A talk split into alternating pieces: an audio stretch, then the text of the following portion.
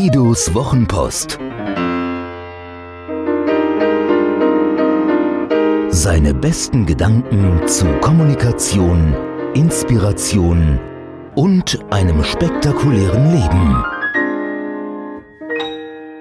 Routinierte Rituale. Jedes Jahr fliegen ab dem 11.11. .11. Konfetti, Korken und scharfe Pointen zumindest in der literarisch-politischen Fasenacht, wie sie meine Heimatstadt Mainz pflegt. Jedes Jahr treten zum Finale der Fernsehfastnacht Mainz bleibt Mainz die Hofsänger auf und das öffentlich-rechtliche Fernsehen guillotiniert ihr letztes Lied. Jedes Jahr beendet die Zugente an Rosenmontag das Zugende und es beginnt die größte Fete der Stadt. Nicht jeder mag das und es sei jedem gegönnt, diese außergewöhnliche Sammlung von Ritualen zu verpassen, denn genau darum geht es im Kern dabei. Rituale, die Sinn stiften, die eine Stadt und ihre Bewohner zusammenschweißen. Dazu gehört, dass alle, die nicht dazu geschweißt werden oder sich dessen verweigern, das blöd finden und in ihrer Außensicht auf Kommerz und Alkohol reduzieren.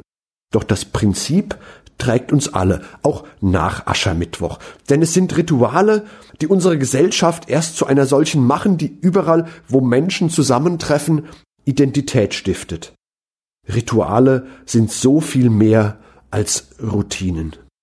Ich kann jeden Morgen Zähne putzen, weil ich jeden Morgen Zähne putze, irgendwann mal gelernt habe, dass das gut ist und ich mich daran gewöhnt habe.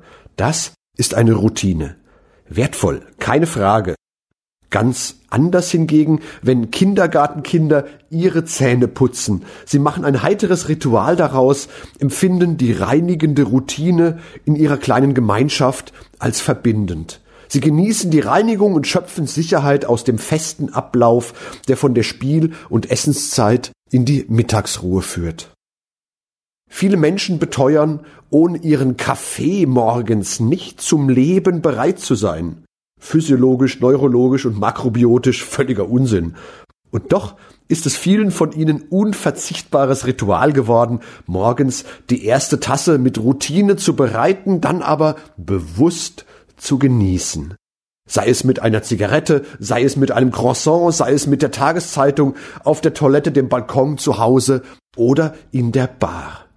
Ich liebe Rituale und ich verabscheue Routinen immer das Gleiche machen. Wie schrecklich. Es hat tausend gute Gründe, warum ich kein Steuerberater, kein Fabrikarbeiter und kein Grundschullehrer geworden bin. Womöglich fallen mir Vertreter dieser Gruppen jetzt entsetzt in die Feder und beteuern, dass gerade die Beschäftigung mit dem komplexen und dynamischen Steuerrecht, gerade die feinen Veränderungen der Produktionsprozesse, gerade die unendliche Dynamik junger Schutzbefohlener enorm abwechslungsreich und anregend seien.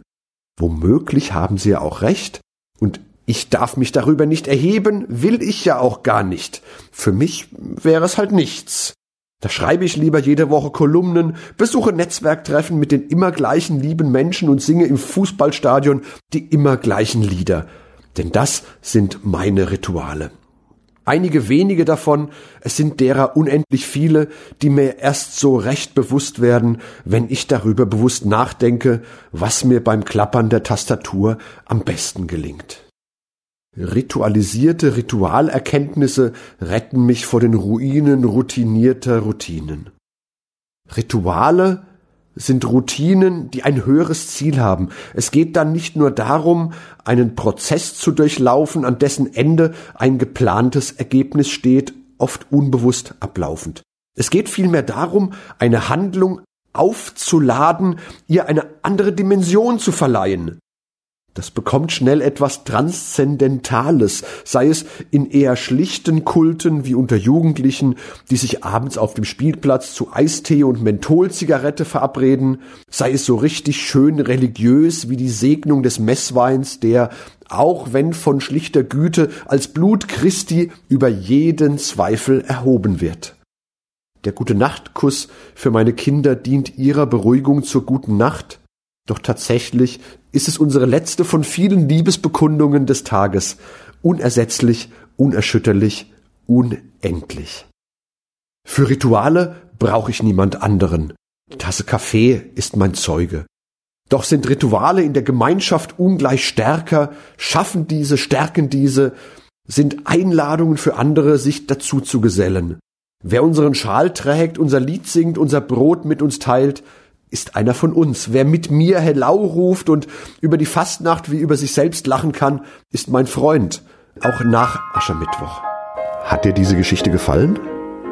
Magst du Guidos Wochenpost als Podcast? Das würde mich wahnsinnig freuen und auch stolz machen. Und wenn das so ist, dann würde ich mich noch mehr freuen und es würde mich noch stolzer machen, wenn du mir eine Bewertung gäbest. Gerne fünf Sterne, wenn du es für angemessen hältst. Gerne eine Rezension, ein paar Zeilen dazu, was dir besonders gut gefallen hat und was es vielleicht für dich bedeutet hat. Das Schöne ist, mit guten Rezensionen steigt die Reichweite und dann kommen noch mehr Menschen in den Genuss von Guidos Wochenpost als Podcast. Das wäre doch toll, oder?